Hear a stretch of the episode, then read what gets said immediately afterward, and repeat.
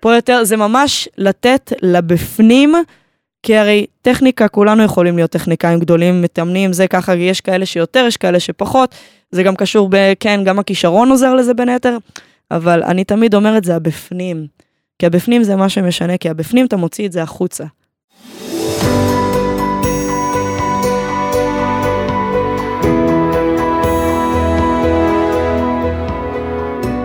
להצליח במוזיקה, פודקאסט אופטימי על קריירה במוזיקה, על שיווק למוזיקאים ועל איך לקחת את החלומות שלכם ולהפוך אותם ליום-יום שלכם. עמית ויינר מארח אורחים מוזיקאים, יוצרים ואומנים שמספרים על החיים והבחירות שלהם בקריירה.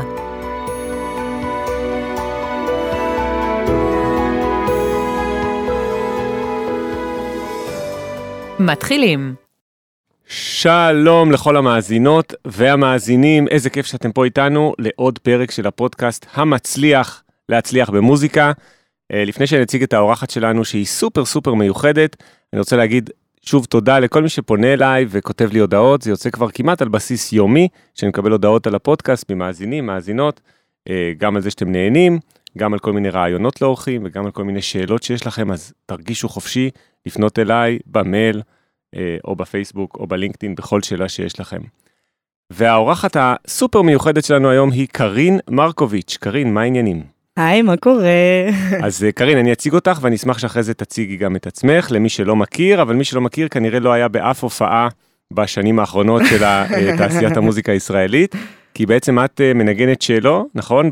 ברקע קלאסי, ויוצא לי שאת מנגנת ועובדת... וגם צ'לו חשמלי. בדיוק, ועובדת עם אה, כל בעצם מי שנמצא היום בתעשיית המוזיקה הישראלית, החל מעומר אדם, היהודים, סטטיק ובן אל, שרית חדד, ואת תמשיכי את הרשימה, כי אני לא אזכור כן, את הכל. כן, יש, האמת היא עוד לא מעט, גם עדן בן זקן, עדן חסון, כאילו, גם המזרחית, גם מהפופ, הכל מהכל, היה לי בעבר גם אביתר בנאי ומירי מסיקה, ו... ועוד רבים אחרים, גם רותם כהן, שהיה לנו לא מזמן הופעה, הייתה לנו הופעה בהיכל התרבות. אז uh, לא, לא מעט, והקלטות מן הסתם, טלוויזיה, הכל מהכל. רגע, תספרי רגע באופן מסודר, אז עוד מעט אני אשאל אותך גם על הרקע ואיך הגעת לזה, אבל כן. תספרי בעצם מה את עושה היום. Uh, היום אני מתפקדת uh, כצ'לנית uh, שמנגנת על כלי חשמלי, הצ'לו חשמלי, uh, בעמידה, שזה משהו שהוא גם לא סטנדרטי. אה, לעמוד עם הכלי הזה, אתה יודע הרי, שמעולם הקלאסי זה כלי של לשבת איתו, תזמורות, אה, אנסמבלים, עניינים, או שאנחנו הביטלס וכאלה.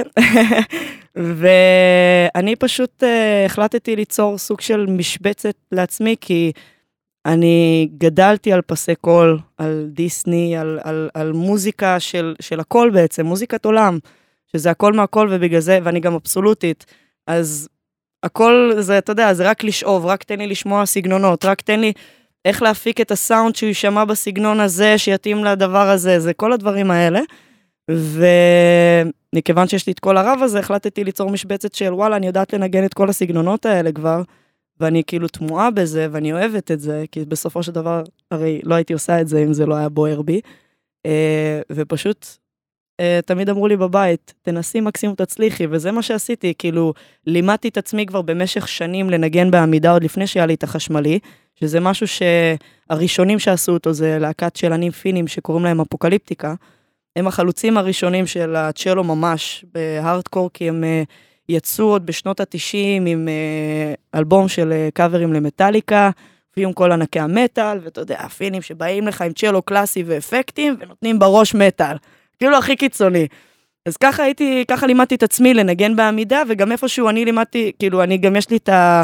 אני חייבת לציין את זה, כי זה לא דבר שמובן מאליו לנגן בעמידה. גם צריך נתונים פיזיים, אין מה לעשות, כי זה המון אנרגיה. אתה יודע כי ראית, ראית כאילו את ההופעות, אבל uh, זה ממש פיזית, אתה צריך להתאמץ, כי זה כלי שהוא לא בנוי לדבר כזה, זה כלי שהוא בנוי שתשב איתו. ואני משתוללת. אני מבחינתי, תן לי במה, זה להשתולל. בגלל זה גם אין לי בעיה לבוא, אני יכולה לנגן נגיד עם רביעייה עם אומן, ואז לצאת מהרביעייה ולעשות סולו, כמו שנגיד היה לי עכשיו, ממש לא מזמן עם רותם כהן בהיכל התרבות, היינו רביעייה, ובאחד השירים פשוט אני באה, שמים לי אלחוטי, באתי, נעמדתי עם הכלי, הלכתי לאזור של הבמה במרכז, ו- וככה פשוט לצאת ו- ולתת בראש. זה פשוט להיות אני, כאילו לא עוד איך להסביר את זה, אבל זה, זה נראה לי הדבר שכל מוזיקאי נראה לי צריך לעשות, לא לנסות לחכות מישהו אחר. למצוא את, ה, את הייחודיות שיש בפנים, פשוט להעצים את זה כמה שיותר. האמונה הזאת העצמית זה הדבר הכי חשוב, במיוחד בעולם שלנו ובתעשייה שלנו, שאתה יודע, לכל מוזיקאי וכל אומן חייב שיהיה לו את הקול הפנימי הזה של, אני יודע שאני טוב, אני באמת יודע שאני טוב, כי אף אחד הרי לא מלמד אותנו, לא באקדמיה, לא בשום מקום, אף אחד לא מלמד אותנו מה זה קריירה. מה זה לנהל קריירה, מה זה לעמוד מול אומנים, מה זה לעמוד מול חברות, מה זה אה, לדעת איך לתמחר את עצמך, לדעת מה, מה לעשות, מה זה הקלטות, מה זה לבוא להופעה, ו- ו- וזה שונה לחלוטין מהעולם הקלאסי, זה עובד אחרת גם מן הסתם. אז זה, זה פחות או יותר על השאלה שנשאלת. תשמעי, זה קודם כל זה פתיח מעולה, שנראה לי שאם נרחיב על כל אחד מהדברים שדיברת בו, זה, אה, זה, זה יהיה פרק מדהים. Yes. אה, כבר אמרת פה שני טיפים נורא יפים על אה, קריירה במוזיקה ועל הצלחה. בכלל, אמרת שתנסי מקסימום תצליחי, שההורים כן, שלך אמרו לך. כן, תמיד. והיו שם עוד כמה דברים שאמרת, אני עכשיו שכחתי את השני שאמרת. שבסופו של האמונה העצמית גם. כן, של... בדיוק, שבעצם תפרת לעצמך, בדיוק זה. והאמת היא, אני כבר רוצה להגיד לך, עוד לפני שצללנו פה לעומק לכל אחד מהנושאים, זה משהו ששזור בכל אחד מהפרקים, ש... בכל, עם כל האורחים, שמגיעים מכל מיני תחומים, אנשים שעושים פלאגינים במוזיקה, יזמים, מלחינים לסרטים, לוידאו גיימס, נגנים, זמר, זמרים, זמרות, באמת מכל המגוון אה, האפשרי של תעשיית המוזיקה, בסוף יוצא שממש כמעט כל האורחים אמרו את הדבר הזה, שהם תפרו לעצמם את המעיל. את המשבצת שלהם, כן. כן, במקום להיכנס לנעליים של אחרים. בדיוק.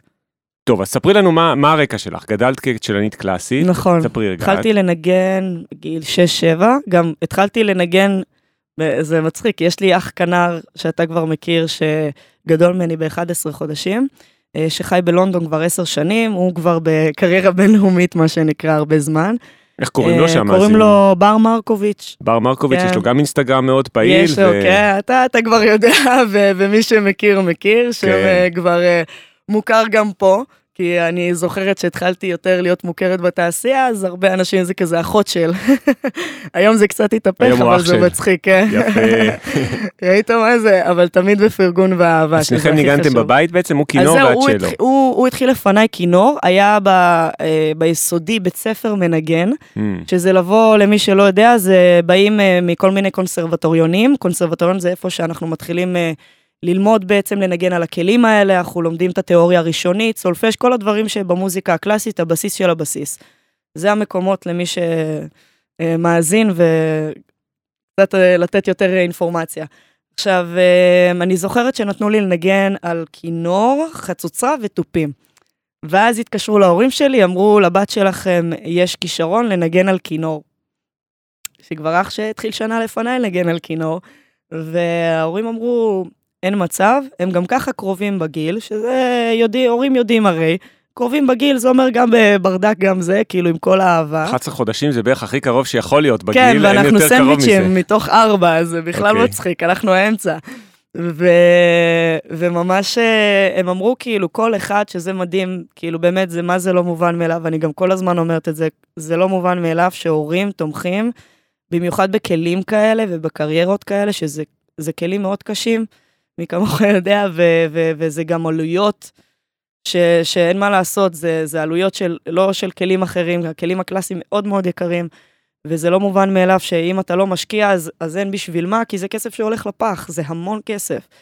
ובסופו של דבר, שזה גם משהו חשוב, שחייב להתאמן, כאילו, גם כל דבר, לא משנה מה, חייב תמיד להתאמן, כמו ספורטאי, כמו זה, אם אנחנו לא מתאמנים, לא שווה כלום. שום דבר לא... אם אין את הדבר הזה, גם עם כישרון, זה, זה ייעצר, כי אין מה לעשות. זה, זה כמו הספורטאי הכי טוב בעולם, הוא תמיד ימשיך להתאמן. עכשיו, אה, מבחינת המקום של, ה, של הכלי, שאני חוזרת, אז, אה, אז הם אמרו אה, שיש גם אח כנר, שכל אחד הוא אינדיבידואל, שזה מדהים, זה לא מובן מאליו. ההורים שלי ממש הקפידו שכל אחד יהיה במסלול שלו ומה שהוא צריך, ושלא יהיה, אתה יודע, פה או לשם, או זה לא צריך ככה, או לא... לא, זה הכי כזה אמונה שלמה, וזה גם ברמה של, אה, אני זוכרת שאמרו להורים שלי, אז לבת שלכם יש כישרון לנגן, והכינור, כאילו זה הכלי שמבחינת האחיזה התאים לי גם הכי הרבה עם האצבעות והכל בידיים, אז לקחו אותי לקונסרבטוריון. באתי לקונסרבטוריון קריית מוצקין, אה, אני מהקריות, אה, מקריית חיים, ובקריית מוצקין יש קונסרבטוריון, למדתי שם, התחלתי ללמוד צ'לו.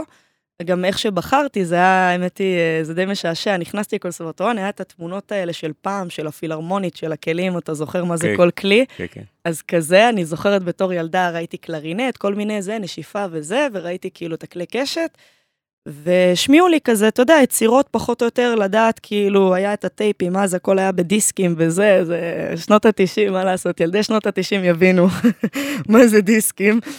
ו- ואני זוכרת ששמו לי את, אה, את הברבור של סנסאנס, Mm. מתוך קרנבל החיות, זה היה ביצוע גם נראה לי של ז'קלין דו פרה, אני זוכרת נכון. ו...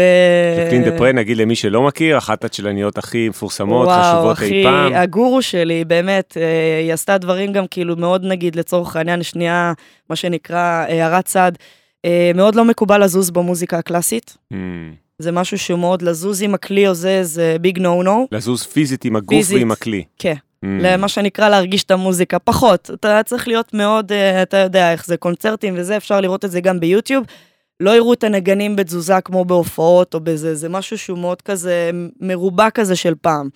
ואני תמיד הייתי בקלאסי כאילו זזה ותמיד היו צוחקים עליי וזה, ו- והנה אני היום זזה על הבמות כי אני מרגישה את המוזיקה, כי זה חלק ממני ופשוט הוצאתי את זה החוצה ולא נתתי שיסגרו שזה יפה. אחר כך מה שנקרא לסיפור ההמשך של איך להתפתח עם הנגינה. אה, נחזור לזה, אני זוכרת ששמעתי את הברבור של סנסאנס. בתור ילדה, כן, שוב, גיל 6-7 כזה, ואני אני אומרת, את זה, את זה אני רוצה. כאילו, אין לי מושג פיזית איך הכלי הזה נראה לגמרי, ראיתי רק תמונות, אני לא...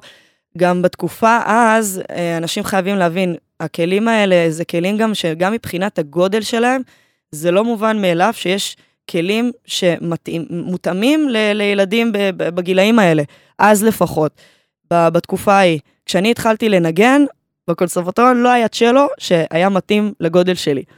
זאת אומרת שניגנתי על כלי שהוא היה יותר גדול מהמידות שלי. Mm. רגע, בצ'לו, האמת שלא ידעתי את זה. בכינור הרי יש גם רבע וחצי. רבע, שלושת רבעי, חצי, ואותו דבר גם שלם. בצ'לו? אותו דבר, אה, אותו אוקיי. עיקרון. כלי קשת ככה, גם כלומר קונטרבאס. שיש להם גדלים יותר קטנים בשביל ילדים. בדיוק, אוקיי. שזה להתאים, כי זה כלים שאתה מתחיל לנגן עליהם Mm. מגיל צעיר. אז זה ממש להתאים, כאילו, את הכלי. אז אצלי זה פחות היה, זה היה קצת יותר הקשה עליי, כאילו, מבחינת אחיזת הכלי ש... אה, לנגן, אבל אה, זה ממש היה ככה של פשוט התחברתי לסאונד, משהו בכלי הזה, והייתי ילדה, אני גם לא עכשיו תגיד, אתה יודע, יש לי את הידע שיש לי היום, זה, זה ילדה ששומעת סאונדים של כלים, ודווקא הסאונד הזה ספציפית, זה מה שמשך אותי. יפה. שאתה יודע, את זה, כאילו ידעתי בדיוק מה אני רוצה, מה זה, וגם, אגב, אה, גם מבחינת השמיעה, שגילו שיש לי שמיעה אבסולוטית, גילו את זה בגיל 12, כי אני שנים הייתי מנגנת ולא, אתה יודע, לא הבינו מה זה. מה זאת אומרת לא הבינו מה זה? לא, אה, כאילו, מנגנת- ההורים שלי חשבו כנראה שזה רגיל שאני מנגנת יצירות שאני שומעת בבית. אה, אוקיי. כאילו כזה. בלי תווים בעצם. בלי תווים, בלי... ובמוזיקה הקלאסית, שוב, אה, למי שלא כל כך בקיא בעולם הזה, זה דבר מאוד קריטי, כאילו, לבוא לשמוע יצירה קלאסית, שזה המון אינפורמציה, נכון. ולהוציא את היצירה הזאת על כלי, ועוד בגיל 12. קיבלתי, קיבלתי ליום הולדת, אז אה, שוב, ב, ילדי שנות ה-90 מבינים, ימי הולדת בגילאים האלה, והגיל העשרה וזה, זה, זה, מה שאתה מקבל מתנה זה דיסקים. שזה זה אחד הדברים הכי כיפים, אני זוכרת שתמיד הייתי נהנית לפתוח את הניילון ולהתרגש לפתוח את ה... אם יש ספר בתוך הדיסק, לקרוא וזה, ולשים אותו טוב, רק ממש... נגיד לכל מי שלא מכיר דיסק, זה לא דיסק און קי, נכון? זה לא מוצר US, זה לא מוצר USB, כבר יצא לי שמישהו שאל אותי? פעם מה זה דיסק, כן. די. כאילו, אין דיסקים, היום אין לך אפילו כונן דיסקים במחשב. יש, ויש לי גם באוטו במערכת, וזה אוטו לא זה ישן. נדיר מאוד, נדיר. אז כן, אוקיי. אז אה, אני, הכי old school, גם התקליטים, הכל חוזר, גם תמיד זה חוזר בקטעים האלה. אז זהו, היה לי דיסק של אה, ז'קלין דו פרה, הצ'לנית, ביחד עם בעלה שהיה כאילו דניאל בארנבוים. אה, אחד, ה- מי שלא יודע, דניאל בארנבוים, אחד המנצחים והפסנתרנים הכי גדולים בעולם, מהמם. ואני גם עבדתי איתו בשלב מסוים, זה מה שנקרא להמשך, אה, שזה היה סגירת מעגל מטורפת. אני קיבלתי את האלבום אה, שהיא ניגנה בו את הקונצ'רטו של אלגר, שהיא גם נחשבת המבצעת של הקונצ'רטו הזה, כן. ובתור ילדה, מן הסתם, פשוט תמיד הייתי, הייתי או אה, בשלב מסוים כשכבר היה אינטרנט ואתה יודע איך זה, אז הייתי רואה יוטיובים גם איך היא מנגנת, וראיתי איך היא זזה, ו... אבל בתור ילדה ששמעתי אותה, אז ישר כאילו כל דבר אני שומעת, ואני כזה, אני שומעת סאונד. ו- ו- והאוזניים שלי שומעות סאונד. ואני מוציאה את זה, ואני מנגנת את כל הפרק הראשון בשמיעה, ואני באה mm. למורה שלי, ואז היה הרי שוב טייפים, אני באה עם הדיסק, אני אומרת לה, הנה תראי, מפעילה, שוב, ילדה בת 12, הקונצ'רטו הזה, ז'קלי ניגנה אותו בערך בגיל 17, משהו כזה בפעמים הראשונות, או זה שזה כאילו גם בערך בכלים קלאסיים, אתה יודע את זה, אבל מי שלא יודע, שוב, אה, הערת צד, אה, כלים קלאסיים נותנים יצירות לפי השנים והגיל שמתאים, כי, אין, כי זה כלים שהם קשים, לנג... קשה לנגן עליהם. אז צריך לדעת להתאים את היצירות, וזה לא בדיוק יצירה ל... לילדה בת 12 נכון, לנגן. נכון. את הקונצ'רטו, שזה גם הקונצ'רטו הכי אהוב עליי, מן הסתם. אז uh, אני זוכרת שבאתי, ניגנתי למורה שלי, כל הפרק הראשון, והיא הסתכלה עליי בהלם, היא אמרה לי, צריך uh, ללכת להנהלה, היא בדקה אם המנהלת נמצאת. הולכים למשרד, להנהלה של הקונסרבטוריון. אני לא מבינה מה קורה, כי לא אומרים לי, אני חשבתי אולי עשיתי משהו לא בסדר, מה, אתה יודע, כאילו... באתי וניגנתי מה ששמעתי, אני לא... ו... ופשוט באים אותו דבר עם הטייפ, אני שמה, אומרים לי, תנגני. מנגנת את הפרק הראשון עוד פעם, ואז הם כאילו בהלם, מדברים עם ההורים שלי. ההורים שלי אחר כך באים, הם מסתכלים, אומרים, תקשיבו, לבת שלכם יש שמיעה מטורפת. כי לשמוע, לשמוע קונצ'רטו לצ'לו ולהוציא את הקונצ'רטו ברמת הדיוק של כל הצלילים, נכון. זה, זה משהו לא... ואתה מכיר את הקונצ'רטו הזה לא מעט, ו, ובמיוחד גם הפרק הראשון, וכל העליות שם, וכל הטרפת, ילדה בת 12 לנגן את זה, שעל כלי כזה, שעדיין אין לך את היכולות במרכאות, כאילו, מבחינת, אתה יודע, שהגוף כבר רגיל לכלי, וגם להחליף את הכלי. שוב, ניגנתי על כלי. בהרבה שנים שלא טעם לגודל שלי. זה לא מובן מאליו, אתה יודע עד כמה שזה מאוד כן. קריטי בכלים האלה. ועוד לנגן את הקונצ'רטו הזה על כלי כזה ולהוציא ממנו סאונד זה בכלל... אז מה היה... הם עשו כשהם הבינו שיש לך אה, שמיעה וכישרון? אז, אה, אז הם הבינו ש, שכאילו הדבר הזה זה, זה משהו כאילו של, טוב, זה, איך אומרים, זה meant to be גם החיבור עם הכלי, עוד יותר, הכל. כזה עוד יותר meant to be. וגם תמיד היה לנו, אתה יודע, עם השנים בבית, אני גדלתי גם מן הסתם עם אח כנר, אחותי הקטנה אה, ניגנה פסנתר גם איזה 7-8 שנים, כאילו, באמת גדלנו בבית שתומך באומנות, שזה לא מובן מאליו. אה, בהורים ש... בהכי מדהימים שיש, זכיתי בהורים, באמת, כאילו, אין הורים כאלה. אני כל פעם שאני מגיעה למקומות שאומרים לי, כאילו, אתה יודע, של איך הגעת לפה, זה, ואני תמיד, דבר ראשון, קודם כל ההורים, כי בסופו של דבר, מי שאמר לי אין דבר כזה, לא יכול, יש לא רוצה, זה תמיד אחד המנטרות שלי. כי גם כשאין לנו, כי אנחנו לא כולנו, אנחנו באים ממקצוע שלא עכשיו, אתה יודע, אנחנו רוטשילד או כאלה, גם כשאין לנו, גם שזה, תמיד יש דרך. במיוחד שזה מוזיקה או אומנות כלשהי. תמיד יש דרך. אני באה מפריפריה, אנשים, אתה יודע, היום באים אליי כאילו לאיפה, כי אני כבר במקום, מי כמוך יודע, של כאילו מבחינת היכר בתעשייה אחר, אבל אני באה מפריפריה ואנשים באים אליי, באמת, כאילו כבר באו אליי כמה פעמים לאחרונה, ואמרו לי, אה, את, אה, את אה, בלונדינית, את זה, לוקחים אותך להפקות, חרטא כאילו על המראה. עכשיו אני באותו רגע מסתכלת, אני אומרת, חבר'ה, אני באה מהפריפריה, אני הבן אדם האחרון שאתם יכולים להגיד לו את זה, אני עבדתי קשה, ואני עדיין עובדת קשה, ועברתי תהליך, ובמיוחד שאתה בא מהעולם הקלאסי, ו- ולעשות את כל ה... אתה יודע, מכאילו גיל 12 או 13 גם טסתי בעולם, כאילו, בתזמורות בינלאומיות, גם הגעתי לברנבוים וסגרתי מעגל ש... ניגנתי באודיציה, אודיציה זה אודישן, אה, ככה אנחנו אומרים בעולם הקלאסי, ניגנתי באודיציה את הקונצ'רטו לצ'לו של אלגר. יפה. זה היה פחד אלוהים, כי זה קצת, אה, אתה יודע, זה כאילו ניצח על זה 200 נכון. אלף פעם. אני, אני, אני, אני קצת רעדתי כזה וזה, ו, ואני זוכרת, זה היה באקדמיה כשהם הגיעו מהחבר'ה mm. של השטאצקפל, שזה גם אחת התזמורות הגדולות בגרמניה שהוא עובד איתם, יד ימינו הגיע, והם באו מצלמה שהוא רואה ישירות. אני, אה, אני זוכרת שניגנתי קונצ'רטו של איידן ואת זה, שזה בתכלס היה המיין, כן. ובשבילי זה היה מומנט ש... שאני לא אשכח בחיים. כי אני עשיתי את האודיציה הזאת כאילו לתזמורת, וידעתי שיש רק מקום לישראלי אחד. תזמורת, מי שלא יודע, לברנבוים יש תזמורת של יהודים ערבים, שקוראים לה West Eastern Divan Orchestra, WEDO, שהמטרה שלה בעצם להראות שלא משנה מה, בסופו של דבר, המוזיקה זה מה שמחבר את האנשים. הוא היה גם מועמד לפרס נובל לשלום על הדבר הזה, וזה רעיון מהמם בעיניי, כי בסופו של דבר זה השפיע על כל העולם, וגם באקדמיה, שהיה פרויקט עם השנים של המצטיינים של ההרכבים של גרמניה, ישראל, נכון. אותו עיקרון, שזה מבוסס על אה, ברנבוים.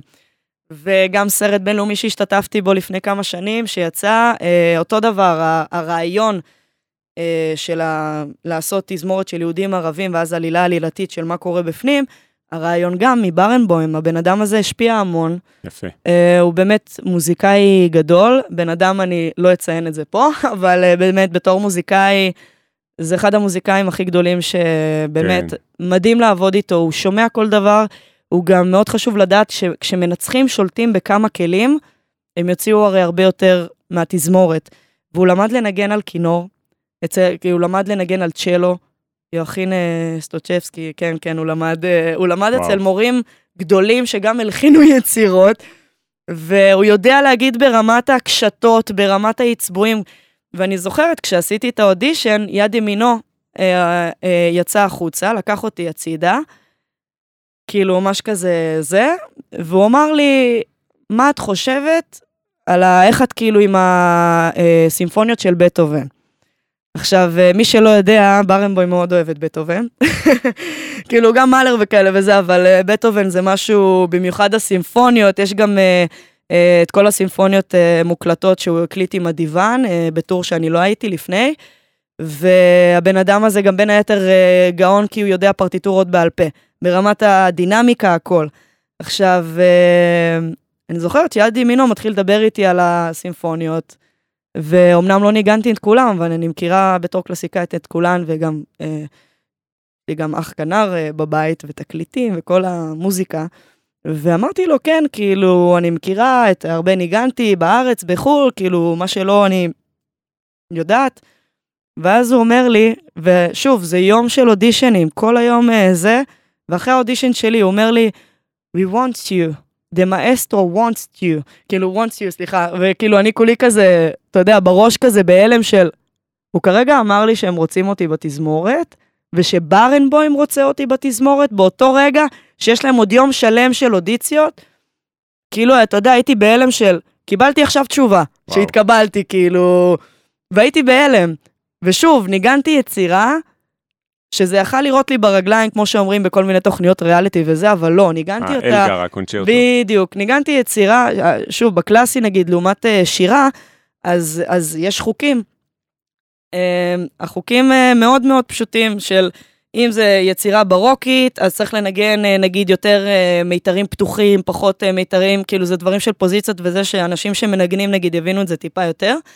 אבל uh, כאילו כל אחד לוקח טיפה את הביצוע למקום אחר, אבל איפשהו תמיד אנשים איכשהו במרכאות מוגבלים בזה. Uh, אני מנגנת כמו שאני מרגישה, uh, כמה שזה קצת אבסורדי. זה, זה כנראה מה שגרם לי בסופו של דבר איפשהו לעזוב את העולם הקלאסי, כי כל פעם בגלל שזזתי עם הכלי, או שניגנתי mm. משהו שהוא כאילו... כאילו לתת טיפה פה גליס, או טיפה כאילו לשבור במרכאות את החוקים האלה, קיבלתי על הראש. הבנתי, אז בואי באמת נקפוץ לזה. אז כאילו- בעצם אחרי שהתחלת כצ'לנית קלאסית, והיה כן. לך את כל ההתפתחות בקריירה בחלק הזה, וגם באת ללמוד אה, אצלנו באקדמיה למוזיקה נכון. בירושלים. למי שלא יודע, עמית היה מרצה שלי, היה שמח בשיעורים, במיוחד כשהייתי. שימי לב שהפודקאסט אה, אה, אפשר לחתוך כל דבר שנאמר. לא, לא, לא, אני, זה, אנחנו עם הצחוקים שלנו, זה בצד. אז בעצם מה גרם לך ל- לרצות ל- לעזוב את העולם הקלאסי? היום את כבר לא עושה בעצם מוזיקה קלאסית כן. בכלל, נכון? כלומר, נכון. היום אם יזמינו אותך לנגן כאילו... באיזה טריו קלאסי, את לא... תלוי, תראה. או בסיכוי שלא תעשי את זה. תלוי, תלוי מה, אני אף פעם לא, זה מוזיקה. אוקיי, אבל את לא עושה את זה ביום-יום. ש... כן, זה תלוי במה שאני מרגישה, כי נגיד לצורך העניין, אה, אני זוכרת גם מתי זה הגיע לי, המומנט הזה של הקלאסי. הייתי בטור עם ברנבוים, אה, בתקופה שהייתי באקדמיה. אה, ואני זוכרת אה, כל הטור וזה, ואתה יודע, ואתה מופיע בכל מיני טירות ואיצטדיונים מטורפים ודברים כאלה ש, שאשכרה רואים בסרטים, ממש ככה. ו- ו- ומטוסים פרטיים וזה, וכזה כל הפלצנות של הפלצנות של הפלצנות של העולם הקלאסי. ו... ובפנים, לא יודעת, בפנים כל הסבבה לי וזה, וכאילו, שוב, אני טסתי מגיל צעיר כאילו לחו"ל אה, בשביל להופיע וכאלה בעולם הקלאסי. זה לא שזה היה חדש לי, וזה עוד ברנבוים, אז בכלל, ו, וזה מעמד, וזה כבוד, ו, ו, ו, וכל הדבר הזה, ולעבוד עם מוזיקאים באמת, שהם השורה הראשונה של נגנים וכאלה. ולא יודעת, היינו בקונצרט אחרון במקום שקוראים לו אה, ולדבוכנה, אם אני אומרת את זה נכון, בברלין, האצטדיון הזה הגדול שם. Mm-hmm.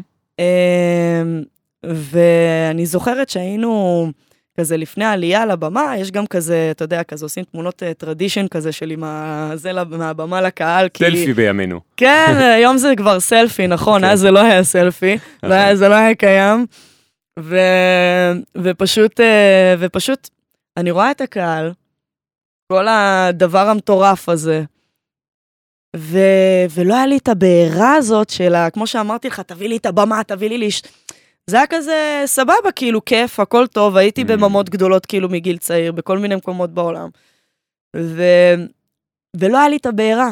ואז אני לא זוכרת, חזרתי לארץ אחרי איזה חודש ומשהו של הטור, והיה לי הופעה סתם אה, באוזן בר נראה לי, איזה משהו שהייתי צריכה לאלתר שם, אני אפילו לא זוכרת עם מי, משהו סתם, אתה יודע, כזה לא, זה רציני כזה. אחר. כן, לא רציני עכשיו אה, זה. כאילו, לא אומרת אינדי זה לא רציני, לא לתפוס אותי כן, במילה, כן. אני מדברת כאילו מבחינת ה... מה שהלך שם. ואני זוכרת איך התרגשתי, mm. כאילו, באלתור. ומשהו, שם התחיל שיבוש יותר, אה, כי כבר, כבר באקדמיה, התחלתי, באקדמיה למוזיקה בירושלים, למי שלא יודע, יש כמה מחלקות. אין רק מחלקה של קלאסית, יש גם מחלקה של רב-תחומי, יש כל המוזיקה האתנית, יש הלחנה, ניצוח, אה, וכמובן גם המחול. אני, כמה שהייתי בקלאסי, נדדתי לרב תחומי, מצאתי את עצמי בימים שיש קונצרטים של הקלאסי, באולם אחד, נמצאת באולם אחר עם הרב תחומי ופשוט מאלתרת. ו... וכאילו, מה שנקרא, מתחילה יותר להיות אני, גם עברתי mm. איזה טראומה לפני עם המוזיקה שכמעט הפסקתי לנגן, אה, אז בכלל עוד יותר זה נתן לי את הדרייב של כאילו, אני אני. ו... ובסופו של דבר, אה, אה, כאילו, הדבר הזה של, אתה יודע, לבוא ו- ולהיות שונה, זה לאכול הרבה, מותר אה, להגיד מילים אה, לא זה? היו אורחים שאמרו כל מיני מילים, אבל אמרתי להם שאני אקצץ את זה, ובינתיים עוד לא קיצצתי. אז זה, זה לאכול מלא, מלא דברים לא... הפודקאסט הוא מגיל 18, זה לכל מלא חרא. אז אתה אוכל מלא חרא, כשאתה שונה אתה אוכל מלא חרא, אני יודעת כי חוויתי את זה עוד מהבית ספר בתור בן אדם שונה. אה, כן, היא כזה היפר-אקטיבית, ואני גם גיקית וכל הזה, אז זה כזה, לא, לא ידעו איך לאכול את זה אף פעם. ואותו דבר גם בעולם הקלאסי, אה, שהיה קשה, כי כאילו הייתי מאלתרת, ואז המורים הקלאסיים היו אומרים שאני חלטוריסטית, וזה מאוד כזה, זה מאוד קשה, כי שוב, זה כלים שזה העולם שלהם. כן. ואני שוברת את הדבר הזה, ואנשים, אנשים כאילו, אתה יודע, מה, מה נראה לה שהיא עושה, או כל מיני כאלה. אז בעצם היום. הבנת שאת רוצה ללכת לכיוון הרב-תחומי, שגם נחשפת אליו באקדמיה, כן, לכיוון של כאילו... מוזיקה מסחרית, כן. מוזיקת פופ, מוזיקה פופולרית, זה שירים. זה העניין, זה פשוט משך אותי טבעי, mm-hmm. כי, כי תמיד אהבתי את זה, תמיד אהבתי, אהבתי סאונדים שונים, אהבתי לשמוע מיליון ואחד כלים, ועוד עם השמיעה שיש לי, אז הייתי גם... תמיד, אה, גם בבית לפעמים, האימונים שלי זה אימונים לא סטנדרטיים, כאילו אני גם לפעמים שומעת פסי קול כזה, תרגילים לעצמי, אתה יודע, של כל מיני מלא אינפורמציה, ומתחילה להוציא ליינים mm. על הצ'לו של מה זה עושה, מה זה עושה, כאילו כזה, אתה יודע, כמו הכתבות של פעם. האמת שזו שאלה מעניינת שאני אשאל אותך אחרי זה, מה באמת, mm-hmm. איך את מתאמנת היום. אבל חכי שנייה. כן. אז אה, נגיד שבאמת החלטת שאת עוברת מהעולם הקלאסי לעולם של, ה... של תעשיית המוזיקה. שזה אגב מסחרית. לא קל, כי זה גם, גם אגב מבחינת משפחה, שאחי אה, הכנר כבר כאילו היה חי בחו"ל בשלב מסוים, וזה כזה, אתה יודע, אני הלכתי לאקדמיה בירושלים, הוא הלך לאקדמיה בתל אביב, כזה היינו במסלולים די דומים, אנחנו די קרובים בגיל. ופוף, אח שלי כאילו בשלב מסוים עוזב את הארץ. Mm-hmm. ואז זה כזה, אתה יודע, זה, אנחנו תמיד כזה, היינו כזה סוג של כזה ביחד, וגם כאילו קונצרטים ביחד, או מופעים ביחד, אנחנו תמיד, אנחנו מאוד אוהבים לנגן ביחד. גם אפשר לראות את ההרמוניה ואת כל ה... אתה יודע, הכימיה הזאת שיש לנו. ו... ופשוט, אה, אתה יודע, הרגע הזה של מה אני עושה בתור קארין, כי אני גם אוהבת לנגן רוק, אני אוהבת לנגן מטאל, אני אוהבת לנגן פופ, אני אוהבת לנגן כאילו אתני, אני... אתה מבין? זה הכל, הכל מהכל. ואני אוהבת גם את המוזיקה הקלאסית, ו... ואני יכולה לשלב את הכל. אז למה שאני לא אעשה את זה? למה שאני לא... למה שאני אתן לאנשים שאומרים לי כל הזמן זה אסור, או זה ככה, או להסתלבט עליי, או כל מיני כאלה, למה שאני אתן להם להחליט? יפה. כי ההורים שלי אמרו לי, הרי שוב, מהמם. כאילו, תנסי. יפה. ככה ניסיתי לברמבוים, ככה ניסיתי ל, ל, ל, לסרט שהשתתפתי בו, שגם כאילו היה שם מקום אחד לישראלים, אני זוכרת, נבחנו אגב אז איזה ש, מעל 60 אנשים, מוזיקאים כאילו לדבר הזה, ו, וזה פשוט מטורף, שאתה אומר, בואנה, כאילו, אני, אני, אני בסדר, אתה, אתה, אתה יודע, כזה, כן. כאילו... אוקיי, אז אני רגע עוצר אותך. כן. אז ב- אז הבנ- אז הבנת שאת רוצה לעבור מהקלאסי לתעשיית המוזיקה. כן. איך את מגיעה להופיע עם אה, עומר אדם? כלומר, ופה אני, אה, תנסי לתת טיפים לאנשים. נגיד יש לך עכשיו חלילן קלאסי שמאזין ואומר לעצמו, אני רוצה להיות חלילן רב-תחומי של מוזיקה קלה. או כנר, נגיד כמו אח שלך, אה, או פסנתרן, קלידים, או כל כלי אחר. זהו, זה תלוי כלומר, בכלים איך- גם בין נכון. היתר. אז מה, מה היה המהלך בקריירה ואיך את גם יכולה לגזור מזה נגיד טיפים לאנשים שמתעניינים מהמם. ואיך להגיע להופיע עם, עם עומר אדם. אה, עומר אדם כדוגמה כמובן, כן. לשרית חדד וכל האחרים עומר, שאת עומר מופיעה זה, זה שנים של אה, היכרות, אה, כי הייתי צ'לנית שלו, עוד לפני שהיה לי את הצ'לו החשמלי, הרי אמרתי לך, הייתי מופיעה עם הצ'לו הקלאסי בעמידה, כמו אפוקליפטיקה, ו... וככה הייתי מופיעה עם עומר, הייתי עם הצ'לו הקלאסי, ו... ו... ופשוט אה, מופיעה איתו אה, תקופה, והכרנו דרך חבר משותף, אה, שהוא היום אה, עושה את ההפקות הכי גדולות, אה, כמו בלומפילד, אייל גולן, ועומר, וכל ה... אה, ועדן בן זקן, ושרית, אה, שבסוף כאילו לא יצא עכשיו, אבל זה היה מתוכנן בהתחלה, שקוראים לו גיא דן, אה, שהוא באמת מוכשר מאוד, בן אדם גם אה, יודע לכתוב שזה לא מובן מאליו לכלים האלה, אה, ומפיק אה, באמת אה, מאוד מאוד מוכשר. ואנחנו הכרנו פשוט מהצפון, נגיד ג'ורדי, אה, אנשים לפעמים מתפלאים אה, שאני אומרת שאני עובדת איתו, כי כאילו מה, איך הגעתי אליו? אז איך הגעתי אליו? כי ג'ורדי מהקריות, אני מהקריות, Mm. אנחנו מכירים שנים אחורה. במכולת, קניתם שוקו ביחד. זה, זה, זה, זה חברים כזה, אתה יודע, שגדלו כזה ביחד, זה חבר'ה Mm. כזה שאתה אתה מכיר אותם אה, מאזורים של סוג שגדלתם ביחד, או חבר מכיר חבר וכאילו כזה. קודם כל, אה, מה שאני תמיד אומרת שאני הכי מאמינה בו, אה, זה קודם כל להיות בן אדם. לא משנה איזה מוזיקאי אתה, אתה יכול להיות המוזיקאי הכי מטורף שיש, קודם כל תהיה בן אדם. תבוא, אתה בא להפקה, אתה בא להקלטה, לא משנה מה, תחייך, תגיד יפה. שלום, גם אם יש לך יום קשה. ככה, שוב, לימדו אותי את כל הדברים האלה בבית, זה, אני לא סתם אומרת כל הזמן תודה להורים שלי. יפה. זה באמת, זה לבוא, לחייך, שלום, מה נשמע, מה קורה, מה זה, גם אם לא משנה מה. ואני אומרת את זה בתור בן אדם שעובד שעות על גבי שעות, בשעות לא שעות. ו- וזה גם משהו לחיי היום-יום שזה טוב, שהולכים נגיד ל- לקניון ויש מאבטח, הבן אדם נמצא כל היום שם בודק תיקים, זה בסדר לחייך לבן אדם ולהגיד לו שיהיה לך יום טוב ותודה אחלה לך. או טיפ. כל... אני נורא אוהב את הטיפ הזה. כאילו, שוב, זה דברים שככה ההורים שלי גידלו אותנו, של, של תהיה בן אדם. יפה. תהיה בן אדם, כי הדבר הזה זה כבר טוב לך. אני מאוד אוהב את זה. אשתי תמיד אומרת לי, יש את. הנציגים האלה שמצלצלים אלייך, את יודעת, ממספר לא מזוהה, כן, שמצלצלים, ואתה... הנטייה. הראשונה זה לצעוק עליהם או לנתק להם, אז אשתי תמיד נורא נחמדה אליהם, ותמיד אומרת, מה, הוא לא אשם, זאת העבודה שלו, מצלצל, למכור לך משהו. אבל, לא הם, תודה. אה, אבל במקרה הזה. הם גונבים, אה, זה חוק הספאם, אתה אומר להם זה חוק הספאם, אתה רואה איך הם מנתקים גם באותה Mm. שנייה, ולא, השיחה לא רגע. מתנהלת יותר מדי. אוקיי, אז גם וגם. כן, כן, כי, כי זה באמת, אה, אז זה טיפ אבל... אה, ראשון את אומרת, בכל מקרה, כשאתה עובד עם אנשים, להיות בן אדם ולהיות אה, נעים תמיד, לא משנה כמה באולפן. קשה או לא מבינים או זה, להיות, להיות בן אדם, כי אנשים רוצים בסופו של דבר, במיוחד uh, כשאתה מגיע, כשאנשים יגיעו, אני, אני כבר שם, אבל נגיד שרוצים להגיע להפקות הבאמת גדולות, כמו עומר או כאלה, היהודים או כל מיני, כאילו, זה, ב- במקרה שלי אפשר להגיע, כי זה להקה כלהקה ואני איתם. Uh, כשאתה רוצה להגיע למקומות האלה, הרי יש מלא לחץ. כי ככל שאתה, מה שנקרא, עולה בדרגות, מבחינת ההפקות ומה שאתה רוצה לעשות, אז הלחץ גם בעיתו, כי אין מה לעשות, זה, זה, זה, זה הופעות גדולות, זה הקלטות נגיד חשובות, זה דברים שמשפיעים על אנשים ועל מצבי רוח. ככל שאתה תהיה יותר בסנטר, ויהיה נעים לעבוד איתך, אז ברגע שהאנשים האלה, כאילו, אחרי כל הפאניקות וזה, אומרים, בואנה, גם עם הפאניקה וגם עם הזה, הבן אדם, כאילו, לעזוב רגע בצד את הנגינה, היה סבבה לעבוד איתו, היה נעים לעבוד עם הבן אדם. יפה. זה משהו שהוא מאוד חשוב. מאוד מאוד, אה, וגם בשביל השקט הפנימי, אתה לא מכניס את עצמך, גם נגיד, אני אומרת את זה בתור נגנית, אתה לא מכניס את עצמך ללחץ מיותר, לאובר, אתה יודע, זה דברים גם שבסופו של דבר גוף ונפש. וברגע שהכל מתח... מתחולל בפנים וברדק וזה, אתה בא לנגן, ואז אתה לא באמת בפוקוס. ואני אומרת את זה גם בתור בן אדם שמאובחן עם בעיות של קשב וריכוז, ו... וצריך לדעת להיות תמיד בסנטר. מדהים. קודם כל זה, אה, זה, זה טיפ אני חושב מאוד חשוב שאני חייב לומר שנאמר גם כן בכמה מהפרקים וזה מאוד מעניין לשמוע אותו מ, אה, מאנשים שונים שעובדים בדברים שונים, נגיד ניר שור שאותו את מכירה גם כן טוב, שכותב מוזיקה למשחקי מחשב.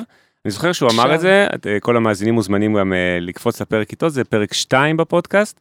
והוא גם אמר את זה, כשאתה עובד עם מפתחים משחקי מחשב, גם שם יש את הלחץ שלהם ואת הכסף ואת הזה, שתהיה בן אדם שמלחין שנעים גם, צורת העבודה איתו נכון. היא נעימה, מעבר גם למוזיקה שאתה כותב.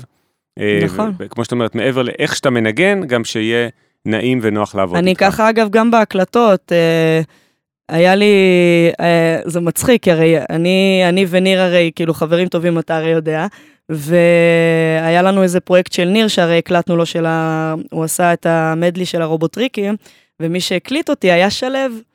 בברדו, של ארז כספי. שגם מתארח, שלו אלון שגם מתארח פה בפודקאסט. בדיוק. עכשיו, אה, אה, אני כשאני מקליטה, שוב, גם כאילו במיוחד אם יש, גם אם יש טיפה לחץ או יש איזה משהו של רצינות, אין אצלי רצינות, כאילו לא מבחינת הלזלזל, זה מבחינת ה-state of mind, מה זאת אומרת? עכשיו פה, זה בעיקר אגב לטיפ כאילו בהקלטות, ה-state of mind צריך להיות uh, מבחינת המקום של בן אדם כרגע, אני באה לעבוד, אני באה להקליט, אני באה לעשות מוזיקה, אני באה לעשות אומנות. אני צריכה שהאווירה תהיה הכי משוחררת שיש, הכי כאילו בסבבה, הכי זה, כי בסופו של יום זה מה שיוצא ממני. אני תמיד אומרת שבתור אה, נגנית, הכלי זה בעצם הנשמה שלי. מה זאת אומרת? שאני חשופה כשאני מנגנת. אין לי, אני לא יכולה להסתיר, ו, וגם אם אנשים נראה לי ישימו יותר לב ככה, כש... אה, אה, לנגנים נגיד שמבצעים או זה, של מבחינת לא רק להקשיב לאיך בן אדם מנגן, כאילו מבחינת להרגיש את הבפנים של הבן אדם, כי אנחנו נגנים ואנחנו מעבירים את זה החוצה דרך מה שאנחנו מרגישים, ככה אנחנו מבטאים את עצמנו דרך הכלים.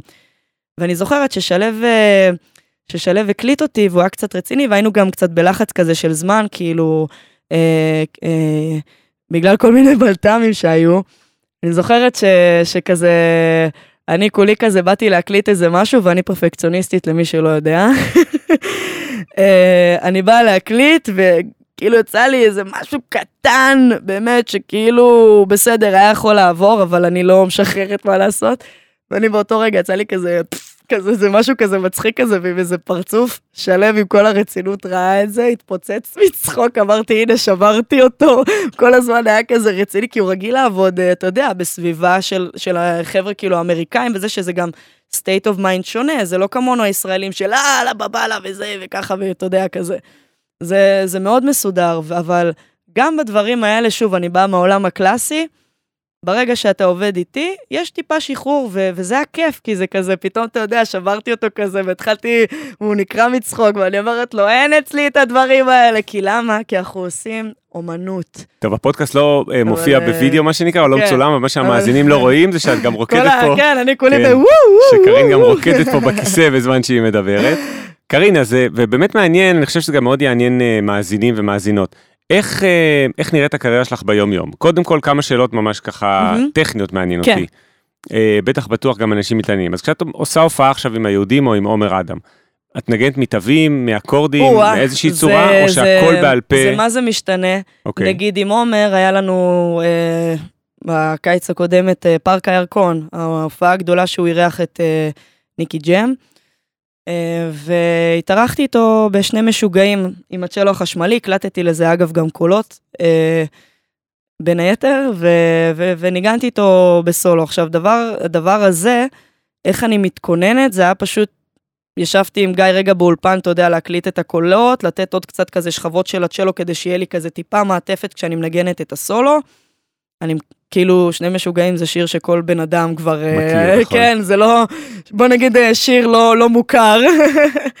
ו, ופשוט כאילו, גם עם העיבוד החדש, אני יושבת בבית, שומעת, כי אני, שוב, אבסולוטית, אז אצלי זה קצת עובד יותר מהר מאנשים אחרים. מספיק לי לשמוע את זה גם לפעמים פעם אחת. אה, אבל במקרה שלו, בגלל, אתה יודע, זה גם היה כשזה משהו ממש רציני, ואני ממש כאילו בחוץ עכשיו וכאלה, זה תלוי סיטואציה, תלוי הפקה, מה מימור. אבל זה לא היה בתווים, זה היה רק מהשמיעה. עומר זה, עומר רק זה, מהשמיעה זה ומהזיכרון. אבל כל ההופעה זה- ממש? כל ההופעה את מהזיכרון? אצלו, אצלו זה ספציפית היה קטע אחד לבוא זה, היה איזה Mm. פסטיבל שהתארחתי בו לא מזמן של שלוש שעות כמעט שעשו מחווה לטיילור, שמאור אדרי שהוא חבר טוב וגיטריסט, לא הזמר, חשוב לציין, אה, אחראי על זה, שהוא הקים את הדבר הזה, מחווה לטיילור אה, שהיה מתופף של Foo Fighters. שעשו משהו כזה דומה בחו"ל, ועשו פה בארץ, אה, כאילו, אתה יודע, עם כל מיני אומנים אורחים, וזה, זה שלוש שעות, ומלא אינפורמציה של שירים. וגם כן הכל בעל פה? וזה זה מה, מהראש, כן. אז מה, יש לך עכשיו כמה הופעות, נגיד, אה, בו זמנית היו... היהודים אגב זה, זה chartים שאני הכנתי לעצמי, Mm, אה, אבל זה גם, זה גם סיפור, כי נגיד היהודים, הם רצו מה שנקרא רוק אנד רול הכי, מי שמנגן הכי רוק אנד רול כזה, זה קיבלו עליי המלצות, והייתה הייתה להם הופעה או קודם כל ההופעה האגדית שיצאה האלבום אז, ו-18 שנים אחרי הם עשו את אותה הופעה בהיכל התרבות ועם תוספת שזו הייתה אני.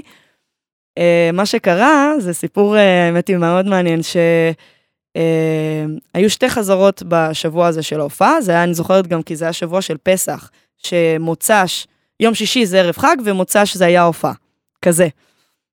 אחי גם הכנר היה בארץ, בר מרקוביץ', והוא גם בא לראות איתי, כאילו לראות את ההופעה, לראות את אחותו מופיע, שאגב, רק שתדעו, אחים מוזיקאים שבאים גם לראות uh, הופעות, לא יודעת מה איתכם, אצלי זה מאוד מרגש וזה נותן דרייב, אף פעם אל תיקחו את זה למקום של תחרות, מהמם. כי הרבה אנשים לוקחים את זה לצערי לשם, ואני אומרת את זה בתור אחות שמאוד קרובה בגיל האח שלה, ושנים אמרו לי אחות של, כאילו במיוחד גם בקלאסי. זה הדבר הכי מדהים שיש, כאילו ממש תעריכו את זה שיש לכם מישהו במשפחה שהוא מוזיקאי, במיוחד אם זה אח או אחות, ו- ותעצימו את זה, שזה ייתן את ההשראה, כי אני, זה שאח שלי ברמה מאוד גבוהה, הוא fucking וירטואוס, סליחה על הקללות, ובאמת, אה, אחד הכנרים הכי גדולים שיצא לי לשמוע ולעבוד איתו, לא, לא רק כי זה אח שלי, זה גרם לי בפנים כל הזמן לרצות להיות באותה רמה ולא לרדת מזה. כאילו של תמיד שנהיה באותו לבל ושתמיד כאילו עם ההדדיות והכל. עכשיו זה- לגבי, אני חוזרת לזה עם אה, עומר והיהודים, אז מה שהיה עם היהודים, כאילו עומר אה, זה, מה שהיה עם היהודים בסוף, אז אה, אמרו לי ללמוד איזה שלושה ארבעה שירים, היה שתי חזרות, הופעה של שעתיים, כן? אה, אני באה, הרי אין, אין לזה תווים, כי זה פעם ראשונה שמצרפים את הכלי הזה, כאילו. מהמם.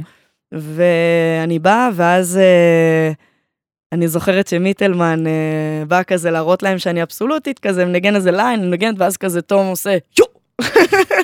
אתה יודע, כזה, הם היו, היה רגע כזה של מה קורה. עכשיו, קודם כל זה היה גם מדהים, כי, אה, אתה יודע, אני נכנסת, זה אני והם, אין מפיק, אין זה, זה הלהקה. ו- ואין אגו, מה שאמרתי על להיות בן אדם, אין אגו.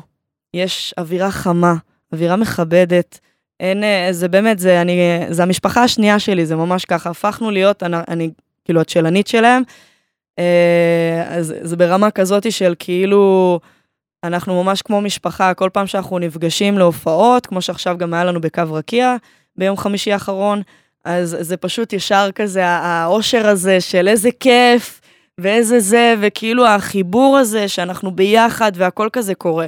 עכשיו, כל הדבר הזה, שזה לא מובן מאליו, כאילו הכל, אה, הייתי, בח... אני חוזרת לאותה חזרה ראשונה, שאתה יודע, זו הופעה של שעתיים, אז מחלקים את זה חצי הופעה לחזרה הזאת וחצי לזאת. אז פתאום, במקום שלושה ארבעה שירים, טיטי אמרה, אמ, למה לא שתעשי את כל ההופעה? בואו זה עכשיו. עם כל הכבוד והאהבה שגם אני גדלתי על הלהקה הזאת, ואגב, לגדול הלהקה, כאילו שאני מאוד אוהבת, ואז עוד לנגן איתם, זה מדהים, מטורף. כן, זה, לגמרי. אתה יודע, זה לנגן את, אה, את אה, כאילו, מלא, אלה, ו- ועוד ארון אחד, ו... ו- הזמן שלך, כאילו, שיש לי גם שם סולואים, וגם כאילו בכלל, שהם נותנים לי מלא מקום להתבטא, שזה גם לא מובן מאליו, כי זה, זה כלי שבדרך כלל החשיבה שלו היא מאוד יחסית מרובעת. ו... ואני תמיד חושבת הרי על המעבר, אה, שגם על זה יש לי משפט להגיד, אפרופו לגבי טיפים או השראה, זה, ו... ופשוט כאילו, אתה יודע, לבוא נגיד, פתאום להגיד לעצמי, יואו, נתתי עכשיו, כאילו, נגיד אורית באה לשאלה, והאישה בחלומות שלו, ואני כאילו אמורה אחר כך לעלות שם עם ה... לעשות את אותו ליין, אז אני פתאום עושה טי ני ני ני ני ני ני ני ני, אז במקום ללכת להשיא, אז אני עושה טאק, כזה נותנת איזה גליס כזה, ואז אני אומרת לעצמי, כי זה, אתה יודע, אני התחברתי למה ש... כאילו, אני מרגישה את המוזיקה, אז אני יורה את זה, ואז אני אומרת לעצמי, יו!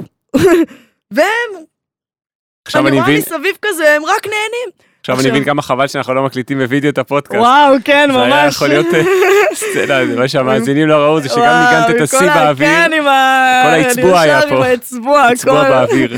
זהו, אז מה שקרה בחזרה, שפשוט, כאילו, מיטל אה, ישר אה, כתב כזה צ'ארט, צ'ארטים הכי כזה זריזים של נטו אקורדים, ואני פשוט סימנתי לי, מה עשיתי? סימנתי לי, פה אני עושה סאונדים, פה יש Mm. ליין לזכור, פה זה. ואז עכשיו, אני לא יכולה עכשיו לכתוב ליינים וכאלה, זה הכל פה. עכשיו שוב, בתור אבסולוטית, וגם פיתחתי את השמיעה שלי עוד יותר, כאילו בשנים, כן, אפשר גם אבסולוטים לפתח את זה עוד יותר. אה, אז אה, מה, ש, מה שעשיתי זה פשוט, ישבתי בבית, שקיבלתי גם את ההקלטות כזה, אתה יודע, כזה ממש לקראת. אחרי ערב חג, ישבתי בבית, ו, ופשוט שמעתי את כל השירים וכתבתי לי צ'ארטים לעצמי. מהמם. של זאת אקורדים אומרת של בעצם? ממש, של כתבתי את הצ'ארטים בקטע של, וגם סימנתי את זה עם מרקרים, כי כאילו, אני אולד סקול כזה עם תווים, וזה כאילו מבחינת אה, לא טאבלטים כרגע, זה איפשהו עדיין כזה נוח. כאילו דף נייר של אקורדים כן. ורושמת סולו, ואז ליווי. כותבת סולו, פה ליין, מהמם. פה, פה אני צריכה נגיד סאונד כזה או אחר. עכשיו, גם אם אני כותבת את הסימונים, זה מלא אינפורמציה לזכור. נכון. עכשיו, תחשוב שאני באה, אני באה כאילו, ואני שומעת מלא אינפורמציה שיום למחרת יש לי את ההופעה. מהמם. כאילו, אתה רואה אותי אחרי ארוחת חג, יושבת בחדר, עד איזה ארבע לפנות בוקר, ושומעת וכותבת זה, ואז אני באה להיכל התרבות, והם היו הכי חמודים, כאילו, הם הבינו שזה כזה, זה, זה די קשוח, אתה יודע, בשתי חזרות, כאילו, לבוא ו... ושוב, גם שירים שגדלנו עליהם, עדיין יש ליינים בתוך השירים האלה שקורים, שפתאום אני עושה את הליינים האלה. כאילו, כל מיני דברים כזה, אתה יודע, של, של זרימות בתוך השיר, או, או יציאות לסולואים כאילו מסוימים, או... זה דברים שאני עושה, ואני צריכה להיות כאילו בפוקוס על זה. מדהים. וכן, גם אם אני מכירה את השיר, זה יופי, זה זה ככה, אבל יש פה ליין של וואלה, נכון, זה הליין, כאילו, וזה ליין שאני צריכה לנגן אותו.